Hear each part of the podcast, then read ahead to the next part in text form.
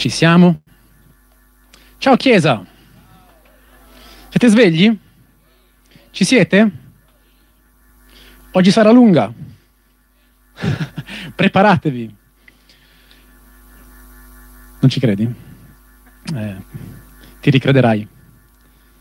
Quando ho dato i versetti a Marcello mi ha detto: guarda, ho tolto Apocalisse e ho occupato la Bibbia, sono stato a posto. Che bello vedervi. Prima volta che predico io, sì. O la seconda? Ah, è vero, c'era il deserto, soffro di memoria. I pastori sono in vacanza e la chiesa balla. Dovevo dirlo. Sono a Comacchio, nella zona vicino al delta del Po, quindi sull'Adriatico, e stiamo tutti quanti pregando che siano vacanze, amen?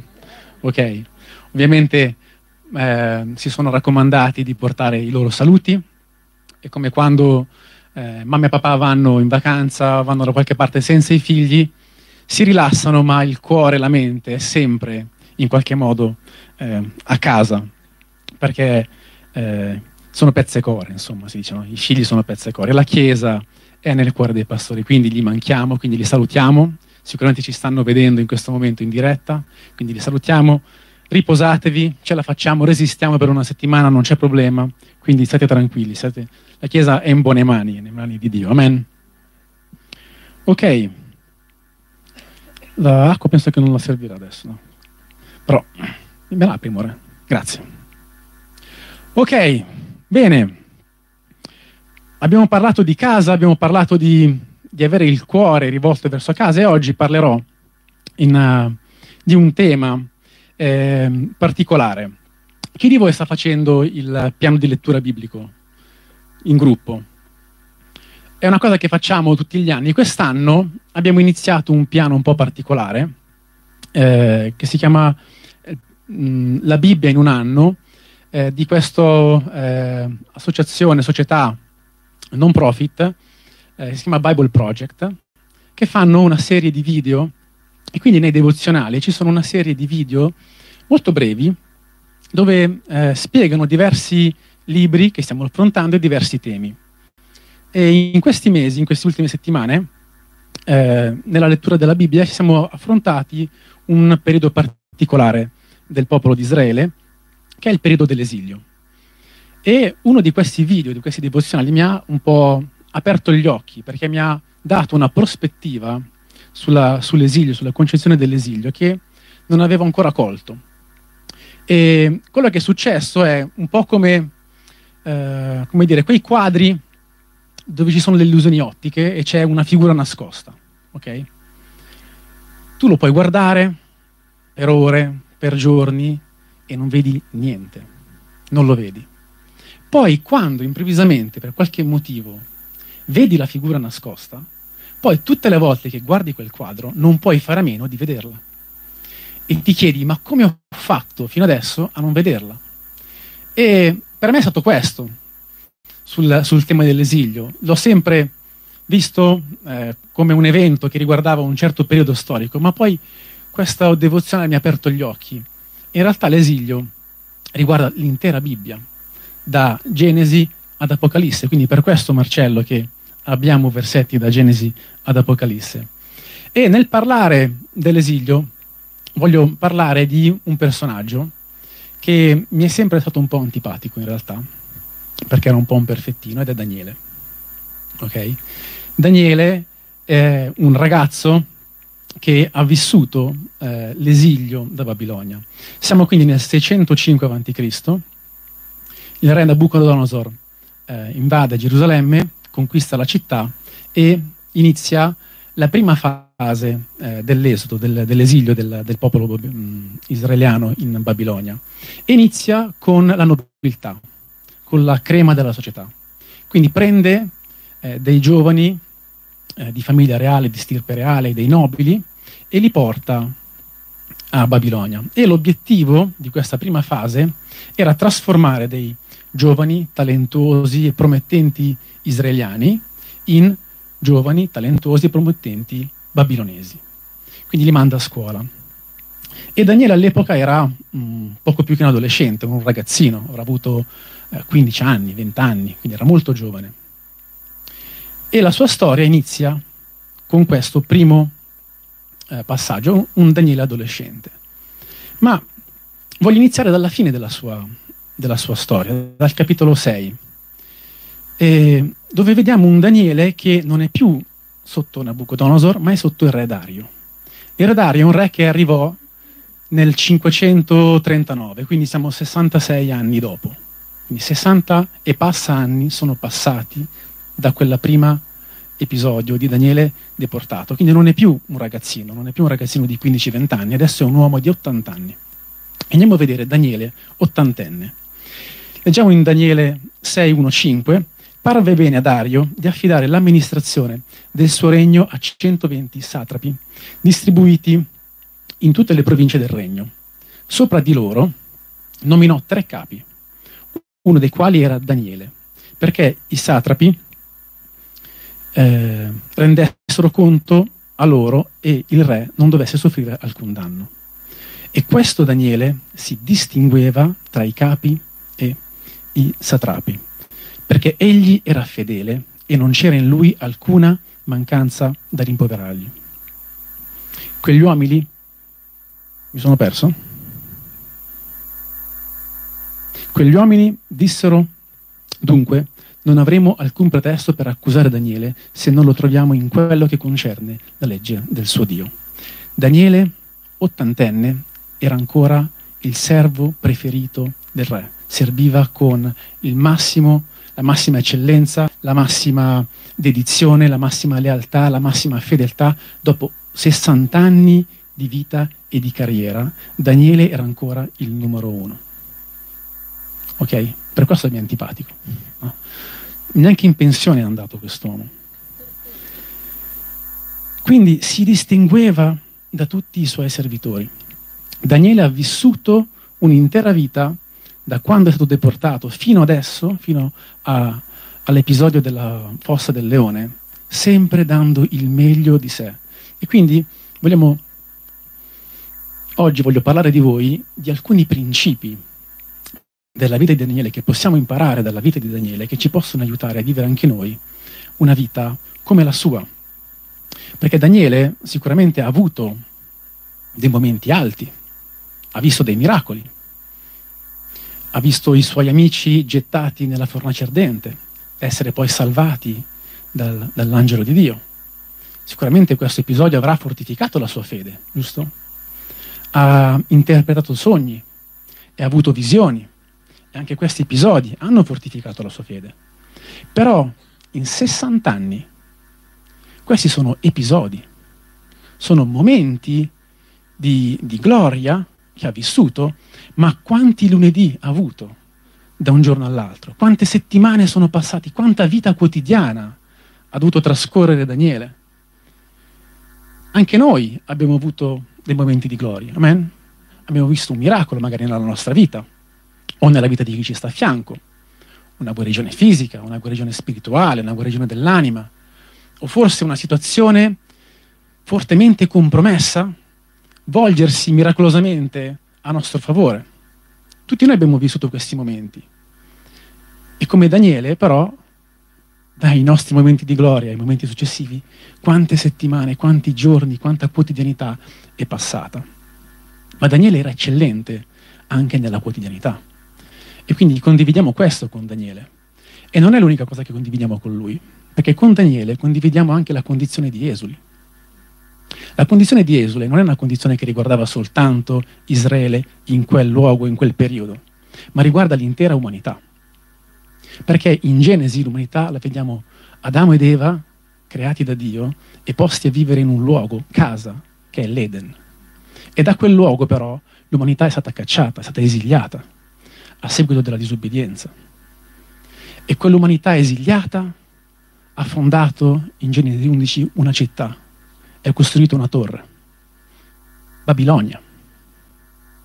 E Israele e Daniele si trovano a Babilonia. Babilonia è il simbolo di qualsiasi società umana che l'umanità decaduta, esiliata, crea e fonda, e che si basa sull'idea che può definire da sé che cosa è giusto e che cosa è sbagliato. I re definivano la giustizia secondo i loro standard, non gli standard di Dio.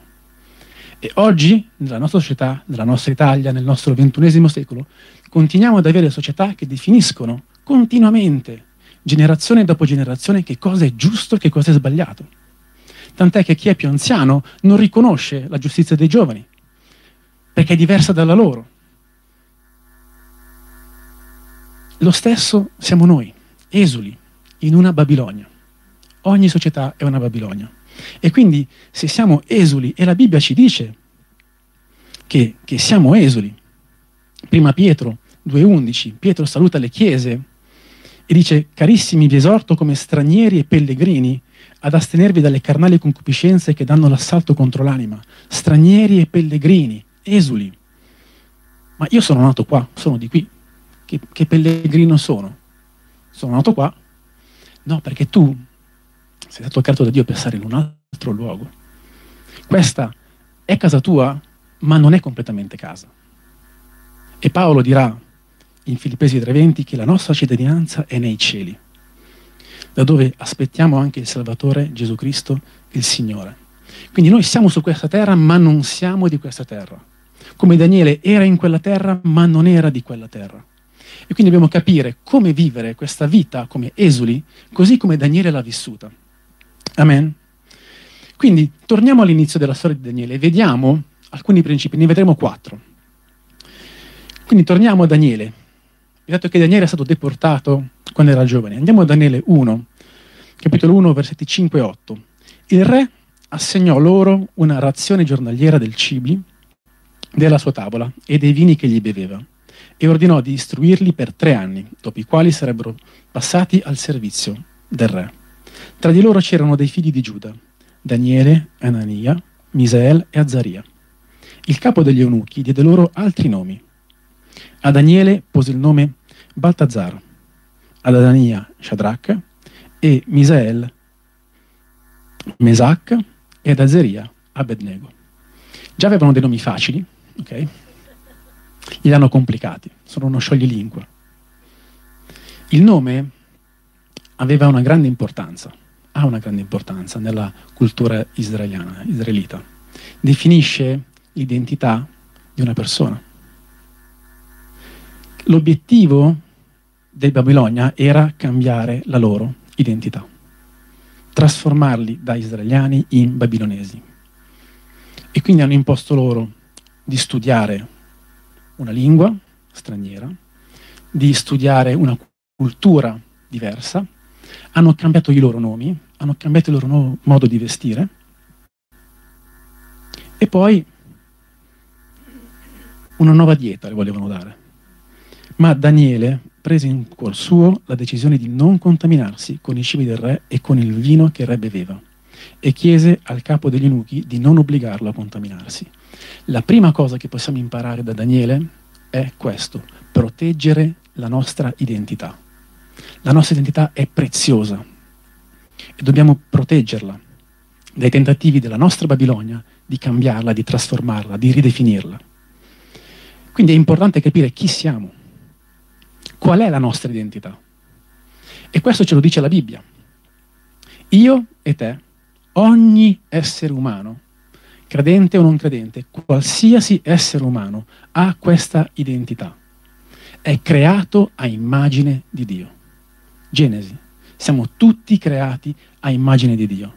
Questa è la nostra identità. Siamo creati a immagine di Dio perché noi possiamo amare Dio e possiamo dare a Lui gloria, riflettendo nel mondo attorno a noi il suo carattere, i suoi attributi, la sua bontà, la sua misericordia, la sua grazia, la sua creatività, tutti gli attributi di Dio. Noi possiamo rifletterli perché siamo creati a immagine di Dio. Questa è la nostra identità. Ed è questa identità che dobbiamo proteggere, che dobbiamo cercare di proteggere e preservare.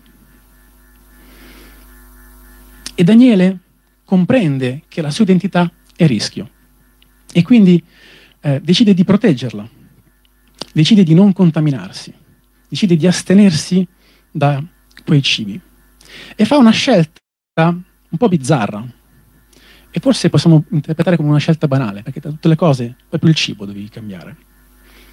Però vi assicuro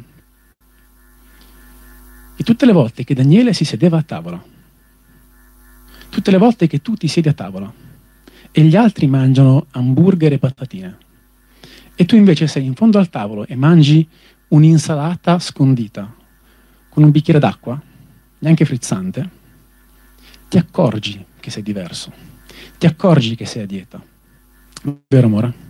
Te ne accorgi. Non è neanche la tua testa che te lo deve ricordare, è il tuo stomaco che te lo ricorda. E così Daniele ogni volta che si sedeva a tavola e vedeva gli altri mangiare il meglio del cibo, perché era il cibo del re, le cose più buone che si potevano mangiare, un buffet con antipasti, primi, secondi, dolci, contorni, tutto, caffè, ammazzacaffè. E Daniele e i suoi amici con la loro zuppa di lenticchie, con i loro fagiolini e con il loro bicchiere d'acqua. Ah, caspita, mi ero quasi dimenticato chi ero, ma adesso che sto mangiando mi ricordo chi sono. Ricordi al tuo corpo, ricordi a te stesso chi sei, la tua identità. Daniele quindi fa questa scelta di non conformarsi. Non conformarsi per noi vuol dire scegliere di cosa nutrirci. Scegliere di cosa nutrirci ogni giorno, cosa dare in pasto alla nostra mente, al nostro cuore, di cosa nutrirci ogni giorno. Scegliere i piatti da mangiare e i piatti da rifiutare. Vuol dire scegliere quali film guardare e quali film è meglio non guardare. Scegliere quale musica ascoltare e quale musica non ascoltare. Scegliere quale persone frequentare e quali persone non frequentare. Quali relazioni costruire, edificare e quali relazioni lasciare invece scemare e allontanare. Sono scelte, dobbiamo scegliere di cosa cibarci. E la parola ci esorta in questo, ci dà incoraggiamento. Dobbiamo rinnovare la nostra mente. Romani 12:2. Non conformatevi a questo mondo, ma siate trasformati mediante il rinnovamento della vostra mente, affinché conosciate per esperienza quale sia la volontà di Dio, la buona, gradita e perfetta volontà. Una mente rinnovata, giorno dopo giorno, dopo giorno dopo giorno. E una mente rinnovata va poi riempita di qualcosa di buono.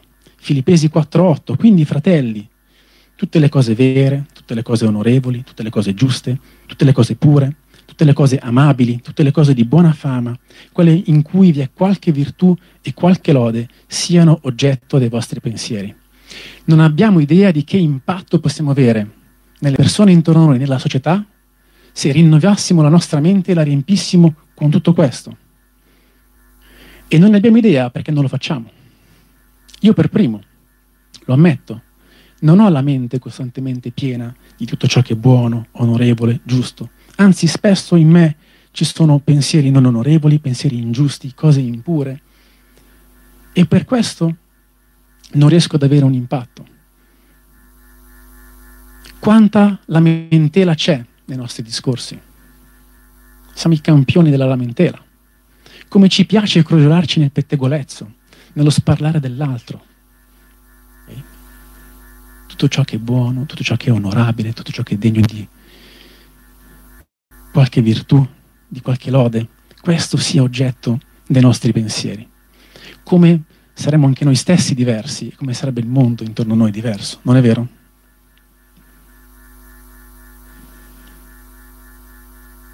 E poi rinforziamo la nostra identità, quindi una mente rinnovata, una mente ripiena e un rinforzo che viene dalla comunità.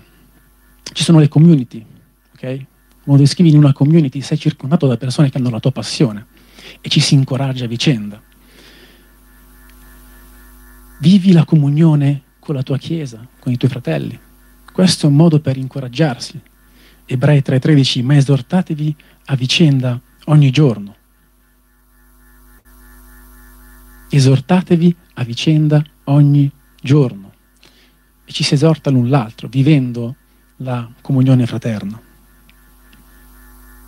Daniele quindi fa questa scelta, sceglie di astenersi e si espone.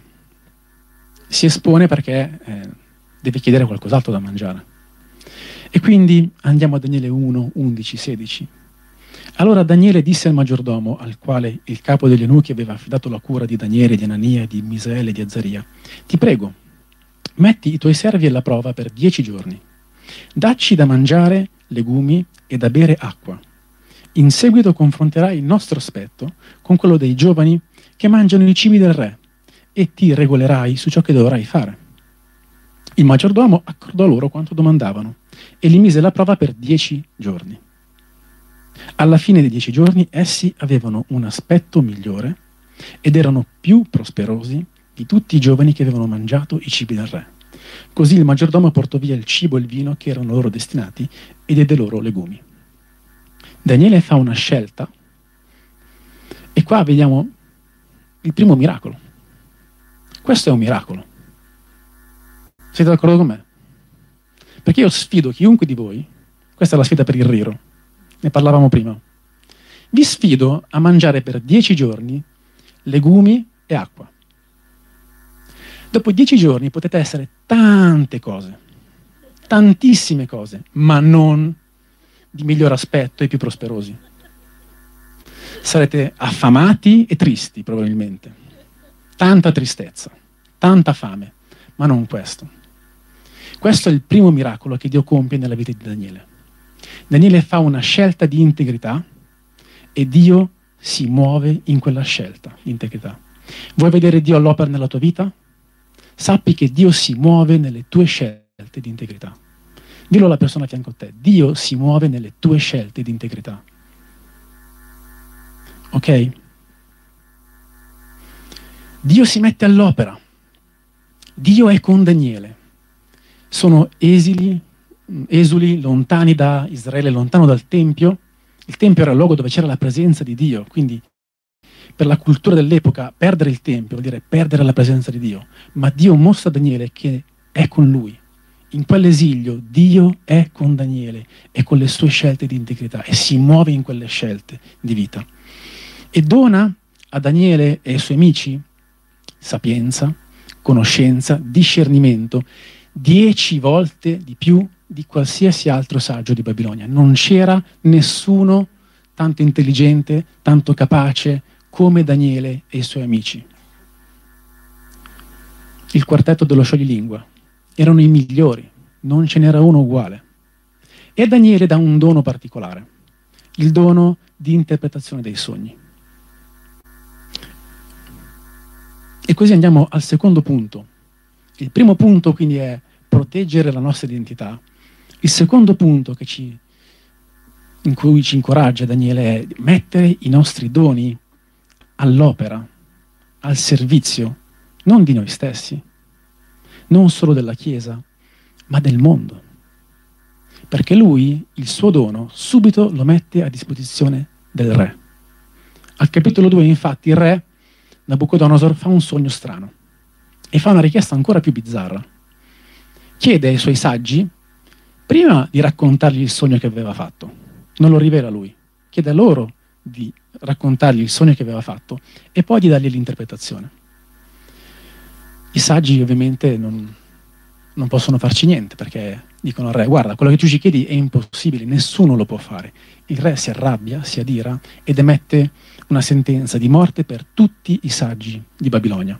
Quindi Daniele e i suoi compagni, che avevano appena finito la scuola e che avevano avuto il diploma di saggio, come escono fuori già si trovano in pericolo di vita. Cosa fa Daniele e i suoi amici? Vengono a scoprire di questa legge, del motivo di tanta agitazione tra i saggi di Babilonia, si ritrovano per pregare. Pregano e supplicano Dio. Il dono non annulla la grazia. Daniele cerca il donatore, cerca Dio per avere da lui rivelazione. Dio rivela a Daniele il sogno e Daniele va dal re e gli dà l'interpretazione del sogno. E come fa questo? Salva la vita a se stesso, ai suoi amici, a tutti i saggi di Babilonia e riceve una promozione. Il re lo promuove a governatore di Babilonia e capro supremo dei saggi, nonché consigliere di corte. Appena diplomato, appena uscito dalla scuola, già in cima alla classifica, già nel posto più alto. Quello che Daniele stava facendo era quello che il profeta Geremia aveva detto. Quando il popolo di Israele è stato deportato, Dio diede una parola al profeta Geremia. In Geremia 29, 4-7, dice: «Così parla il Signore degli eserciti, Dio di Israele, a tutti i deportati che ho fatto condurre da Gerusalemme a Babilonia. Costruite case e abitatele, piantate giardini e mangiate il frutto. Prendete mogli e generate figli e figlie, prendete mogli per i vostri figli, date marito alle vostre figlie perché facciano figli e figlie, moltiplicate là dove siete e non diminuite. Cercate il bene della città dove io vi ho fatti deportare, cercate il bene della città dove io vi ho fatti deportare e pregate il Signore per essa, poiché dal bene di questa dipende il vostro bene». Daniele prega, Daniele mette all'opera, non pianta giardini perché non era un giardiniere, ma mette i suoi doni, il suo talento, quello che Dio le aveva donato al servizio del re, per il bene di Babilonia. Quindi come viviamo noi in questo esilio? In questo modo, pregando per il bene delle persone che sono attorno a noi, dei nostri vicini, della società. E come Daniele lavoriamo e mettiamo i nostri doni, il nostro meglio, la nostra eccellenza all'opera. E cerchiamo modi attivi per fare del bene al prossimo, fare del bene alla comunità in cui siamo. Noi non siamo in guerra con la società. Spesso confondiamo la battaglia. Noi siamo in guerra con il re di questo mondo, con chi sta dietro, non con la società, non con le persone. Il mio combattimento non è contro carne, dice Paolo, è contro lo spirito. Noi siamo contro il re di questo mondo, contro i valori del re di questo mondo, contro le istituzioni che lui erge per ostacolare la conoscenza di Dio. Quello è il nostro nemico. Ma siamo per le persone, siamo per la società. Non siamo chiamati a vivere una vita apatica nei confronti del dolore e della sofferenza di chi ci sta a fianco. Ah, non sei credente? E beh, allora non posso fare niente per te. No. Gesù ce l'ha mostrato. Siamo chiamati a mettere i nostri doni, i nostri talenti, quello che siamo, al servizio degli altri. Non solo dei nostri fratelli, ma dei nostri vicini. Daniele aveva questo dono di interpretare i sogni. Aveva un dono particolare. E i doni, i talenti, non devono essere necessariamente super spirituali. Forse tu hai il dono dell'ospitalità, sai accogliere le persone. Allora sì, servi nell'accoglienza, ma a casa tua puoi essere ospitale, invita qualcuno, fallo sentire accolto, dagli da mangiare e poi mandalo a casa. Hai fatto del bene a qualcuno, lo hai benedetto. Forse hai il dono di saper ascoltare le persone. Siediti a fianco a un tuo collega, a un tuo amico, a un tuo compagno di classe che sta passando un periodo difficile, ascoltalo, lascialo sfogare. Hai benedetto quella persona. Amen. Forse sei un giovane, allora hai energia, sei giovane, hai energia e hai tempo. Sono tre doni questi, meravigliosi. Te ne accorgi però quando sempre più avanti con gli anni. Metti la tua energia e il tuo tempo a disposizione degli altri. Non perdere la vita davanti al cellulare. Porta la spesa di tua nonna a casa. Taglia l'erba del vicino. Dà una mano a un tuo compagno coi compiti. Fai qualcosa. Fai del bene. Ma quando usiamo i doni di Dio, noi siamo amministratori. Prima Pietro 4:10: come buoni amministratori della svariata grazia di Dio, ciascuno secondo il dono che ha ricevuto lo metta al servizio degli altri. È biblico. è biblico. Ma quello che è importante è usare i suoi doni e usare i suoi talenti nel suo nome. Ok? C'è una prospettiva da applicare. Daniele, infatti, capitolo 2, 27 e 28, disse così al re, prima di rivelargli il sogno e l'interpretazione, Daniele fa una premessa e dice così: il segreto che il re domanda, né saggi né incantatori, né magi né astrologi possono svelarlo al re, ma c'è un Dio nel cielo che rivela i misteri, ed egli ha fatto conoscere al re Nabucodonosor quello che deve avvenire negli ultimi giorni. Daniele fa una premessa: non è merito mio, non è per la mia capacità che questo avviene, ma perché c'è un Dio in cielo. Subito cambia la prospettiva del re, dice: guarda che il merito non è mio, è di Dio.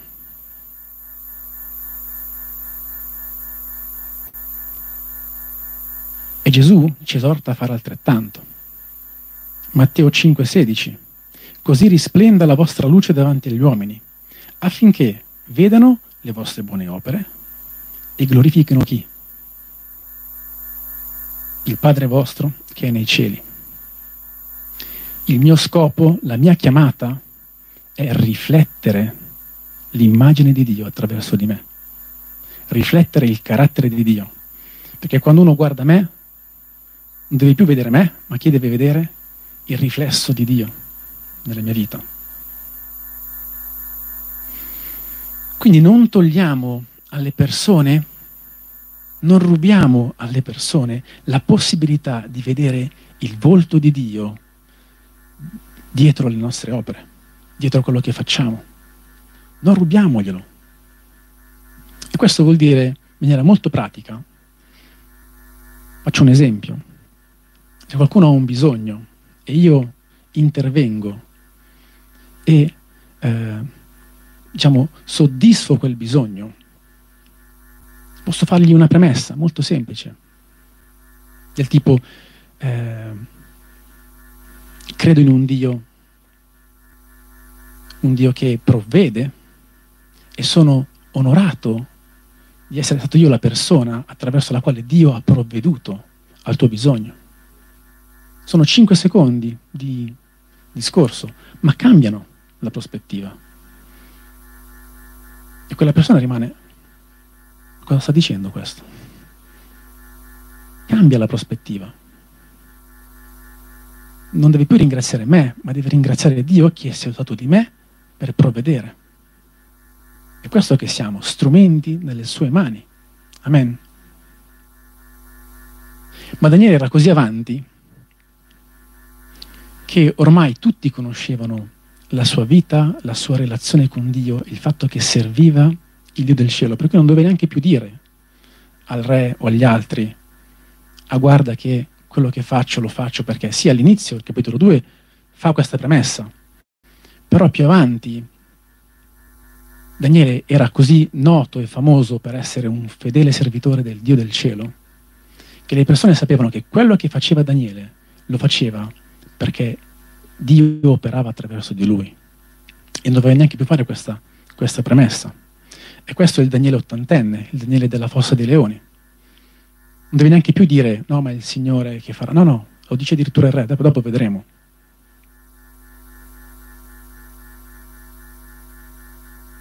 Quindi usiamo i doni e il talento che abbiamo per il bene della società, della comunità, di dove siamo. Preghiamo e lavoriamo, piantiamo vigne, mangiamo i frutti e preghiamo per il bene della società. Ma mettere i nostri doni e i nostri talenti in opera non vuol dire che poi le cose andranno sempre bene. E infatti al capitolo 6 vediamo che il re Dario viene avvicinato dai tipi impoloschi, invidiosi di Daniele e della posizione che Daniele aveva di governo e della preferenza che il re Dario aveva nei confronti di Daniele, tanto che voleva nominarlo capo supremo.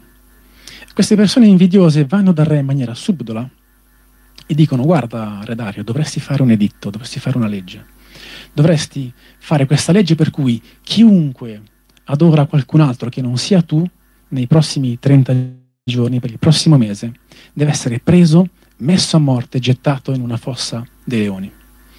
Re Dario dice: sì, mi piace questa idea, è un'idea buona, anche giustizia che aveva il re, la giustizia dell'uomo. E quindi fa questa legge, promuove questo editto, e Daniele viene, ahimè, a sapere di questa legge. Al capitolo 6, versetto 10, quando Daniele seppe che il decreto era firmato, e Daniele sapeva cosa significava per lui quel decreto, era una condanna di morte, andò a casa sua e fece quello che tutti noi facciamo. Tenendo le finestre della sua camera superiore aperte verso Gerusalemme, no? Anche noi preghiamo così. 3 volte al giorno si metteva in ginocchio, pregava e ringraziava il suo Dio. E poi c'è un'aggiunta. E quell'aggiunta ci rivela tantissimo. Ci rivela tantissimo. Perché noi ci fermiamo qua.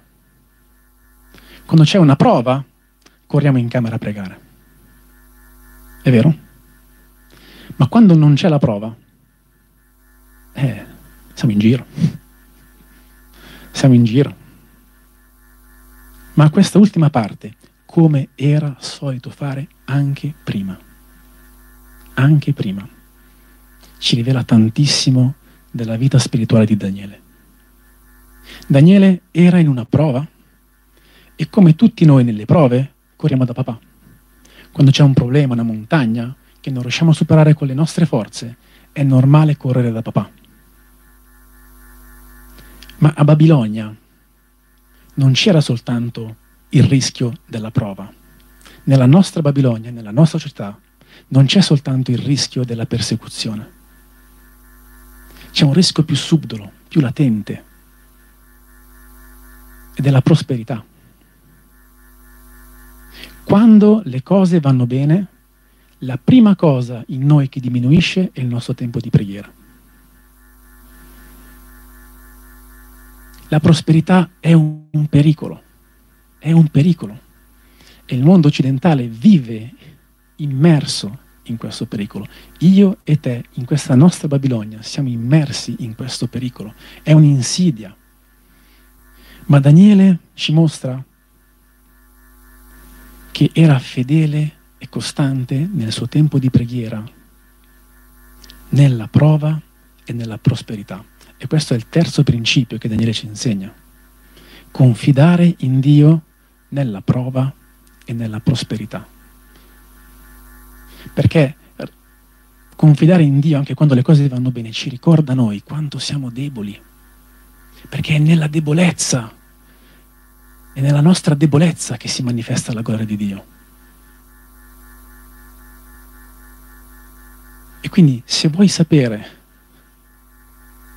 se stai confidando in te o se stai confidando in Dio, puoi fare un autoesame, vedere qual è il tuo tempo di preghiera, quant'è il tuo tempo di preghiera, come stai vivendo.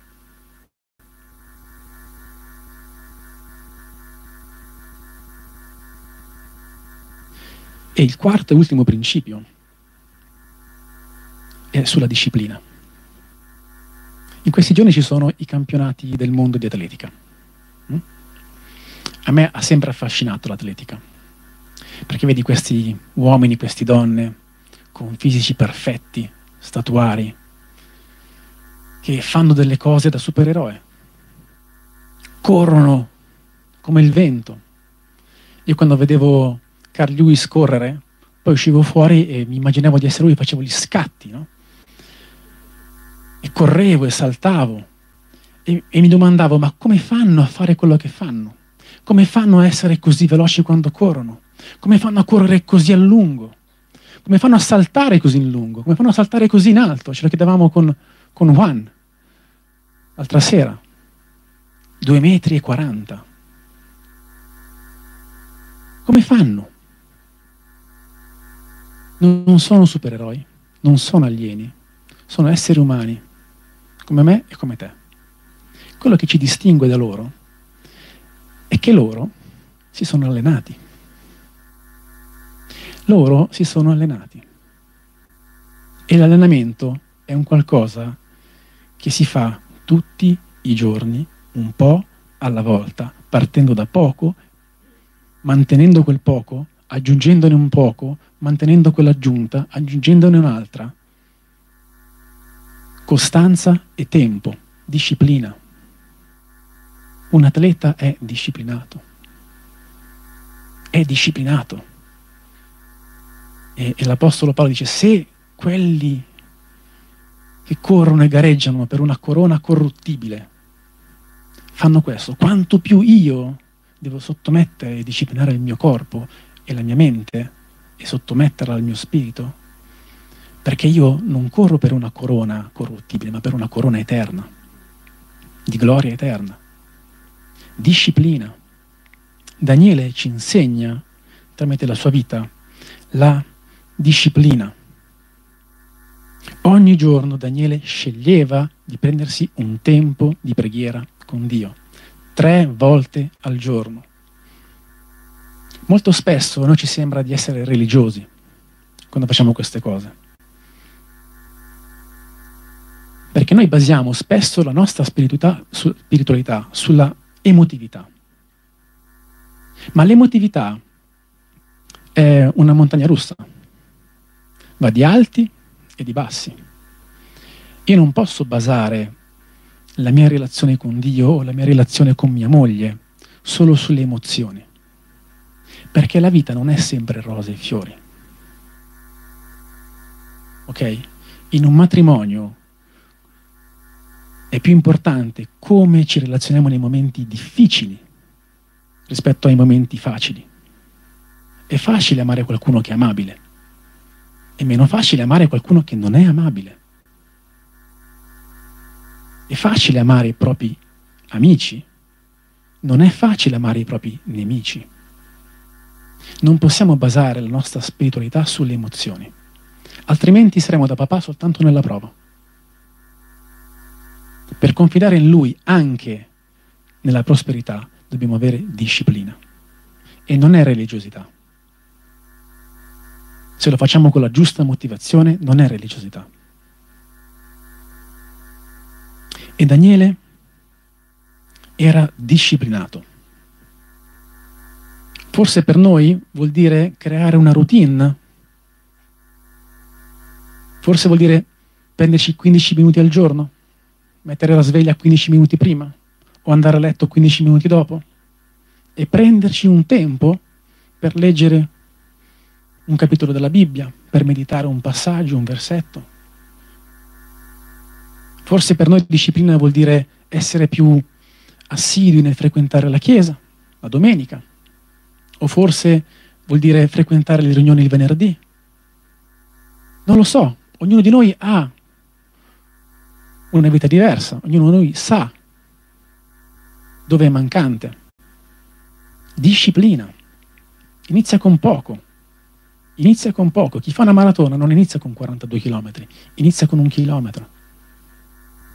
Poi quando il chilometro è consolidato e sente che può correre 2, ne fa 2. E poi ne fa 3, e poi 4, e così via. Datti tempo, ci arriverai. Amen.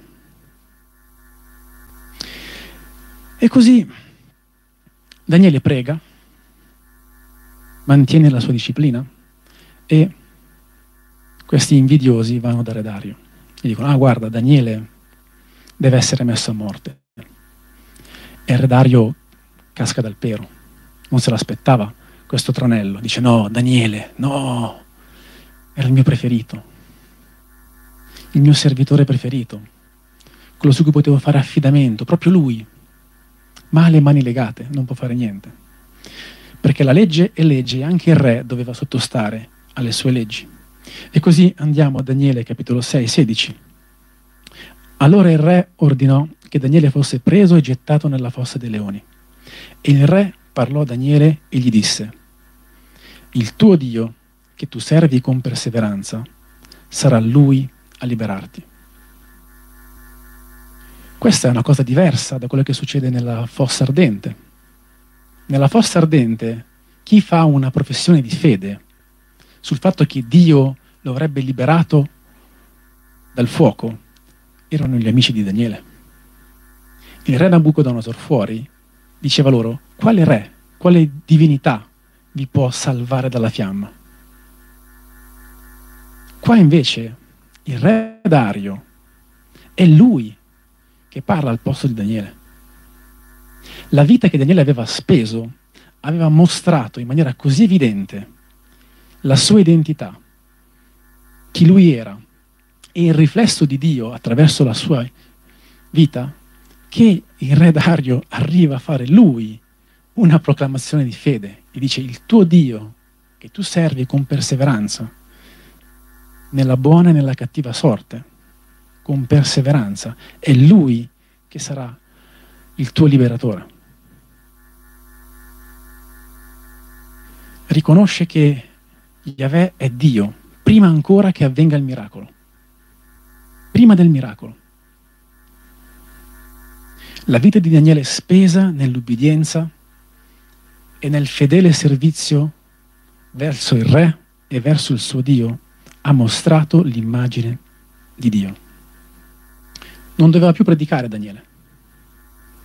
Aveva raggiunto un livello tale per cui la sua stessa vita era una buona novella. La tua stessa vita deve essere il Vangelo che gli altri leggono. Ci sono tanti predicatori, tante persone che parlano,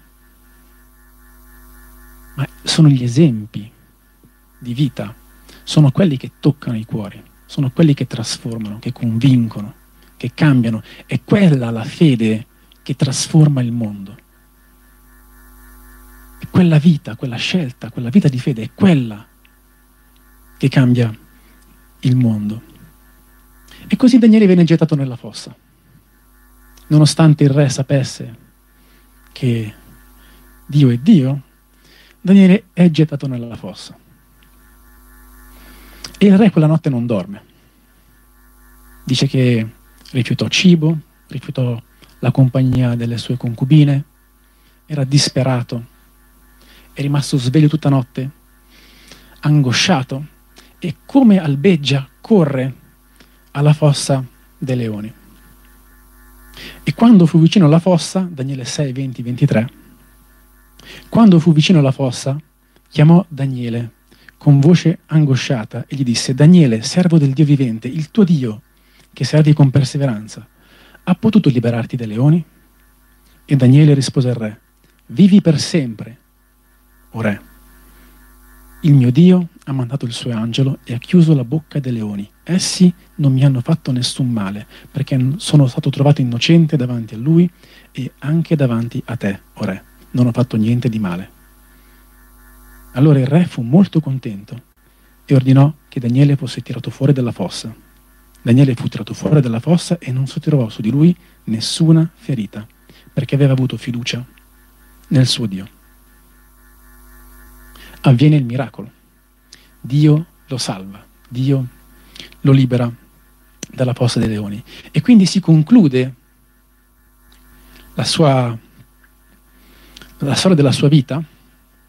Poi il suo libro va avanti con le sue visioni, i suoi sogni, ma questo è dovuto alla sua dieta probabilmente, perché non c'è scritto che aveva smesso di mangiare fagioli e bere acqua, e quindi poi diventa normale che hai certi sogni, no?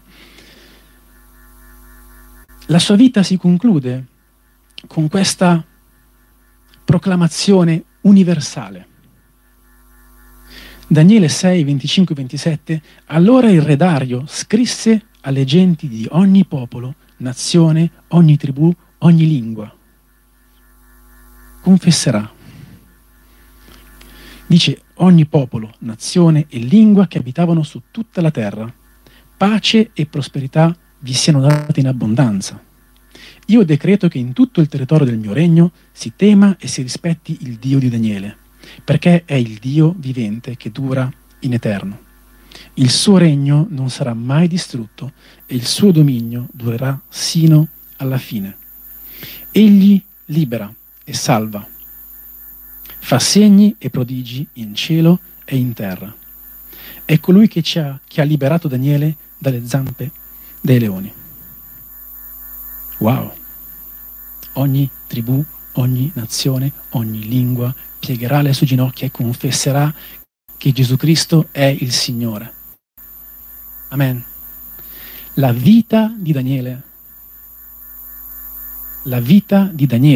è diventata una evangelizzazione globale. Tutto il regno, tutti i popoli, le nazioni riconoscono che Dio libera, che Dio salva. Yeshua, Dio salva, Dio salva. Daniele ha evangelizzato il mondo intero, senza predicare, senza parlare, con il suo esempio. E questa è la sfida che lo Spirito lancia a noi oggi, a vivere una vita come quella di Daniele.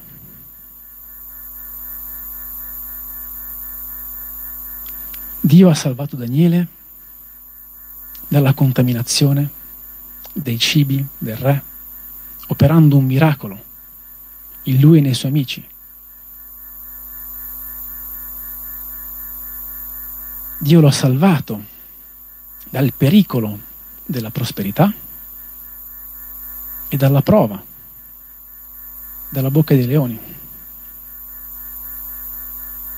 E qualche anno dopo Dio salva e Dio libera tutto il popolo, perché dopo pochi anni il popolo di Israele torna nella propria terra promessa, torna a essere a casa. E questa è la nostra speranza, come esuli, che Dio intervenga salvandoci, preservando la nostra identità, salvandoci dalla prova, salvandoci dalla prosperità, e un giorno riportandoci nel suo regno. Amen. Possiamo alzarci.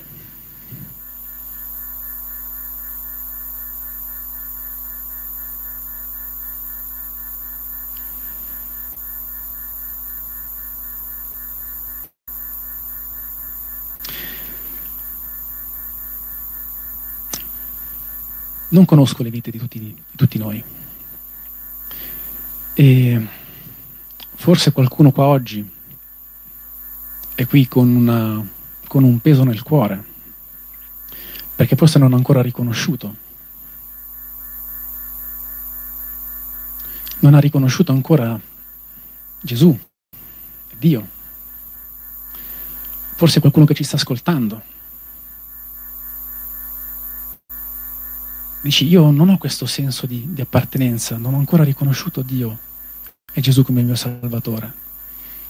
Non devi sentirti escluso da questo discorso, perché anche tu sei un esule. Tutta l'umanità vive in una condizione di esilio. Ma Dio non ha lasciato l'umanità da sola. Dio non ha lasciato Daniele da solo, ma era con lui in quell'esilio, e Dio non ha abbandonato me e te in questo esilio, ma ha mandato suo figlio, perché dopo Daniele arrivò un altro uomo 600 anni dopo, e anche quest'uomo visse una vita spesa nell'ubbidienza e nel servizio, con un livello e uno standard ancora più alto di quello di Daniele. E anche in quella persona, per invidia e per paura, fu perseguitata e cospirarono contro di lui.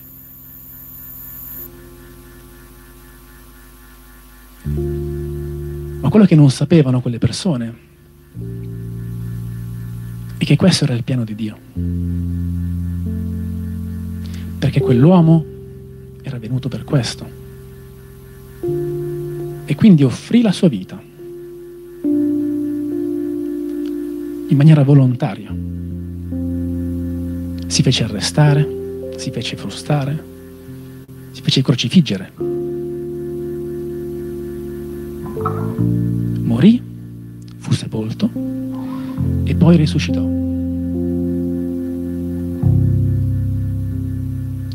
Pagando il prezzo del nostro esilio.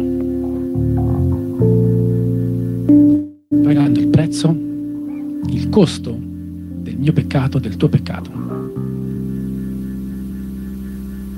Dio non ci ha abbandonato, non ti ha abbandonato. Ha offerto se stesso, pagando quel prezzo. E quella persona è Gesù. Se ancora non era chiaro, prendiamolo esplicito.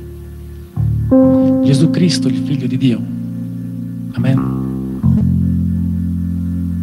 E ora Gesù, che ha pagato il prezzo, offre liberamente, gratuitamente, la grazia del perdono dei tuoi peccati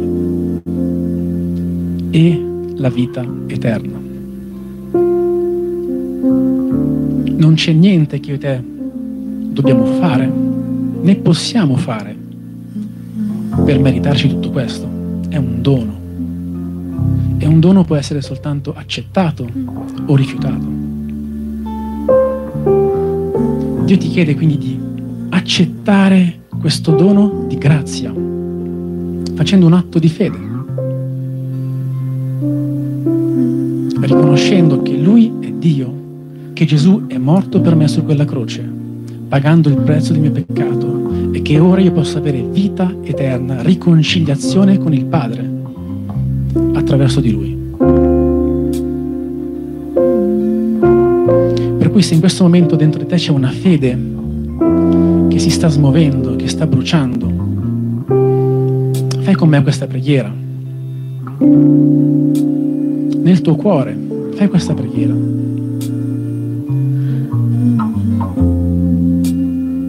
Signore Dio, io confesso il mio peccato, Signore. Riconosco di essere un peccatore esiliato e ti chiedo perdono per il mio peccato, Signore. E accetto la tua salvezza. Accetto la tua salvezza in me, riconoscendo che Cristo è morto sulla croce ed è risuscitato, pagando il prezzo per la mia iniquità. Riconosco te, Gesù, come mio Signore e come mio Salvatore, e dichiaro che sono una nuova creatura spirituale in te. Amen. Non è questa preghiera che ti salva, ma è la fede con cui proclami queste verità nella tua vita.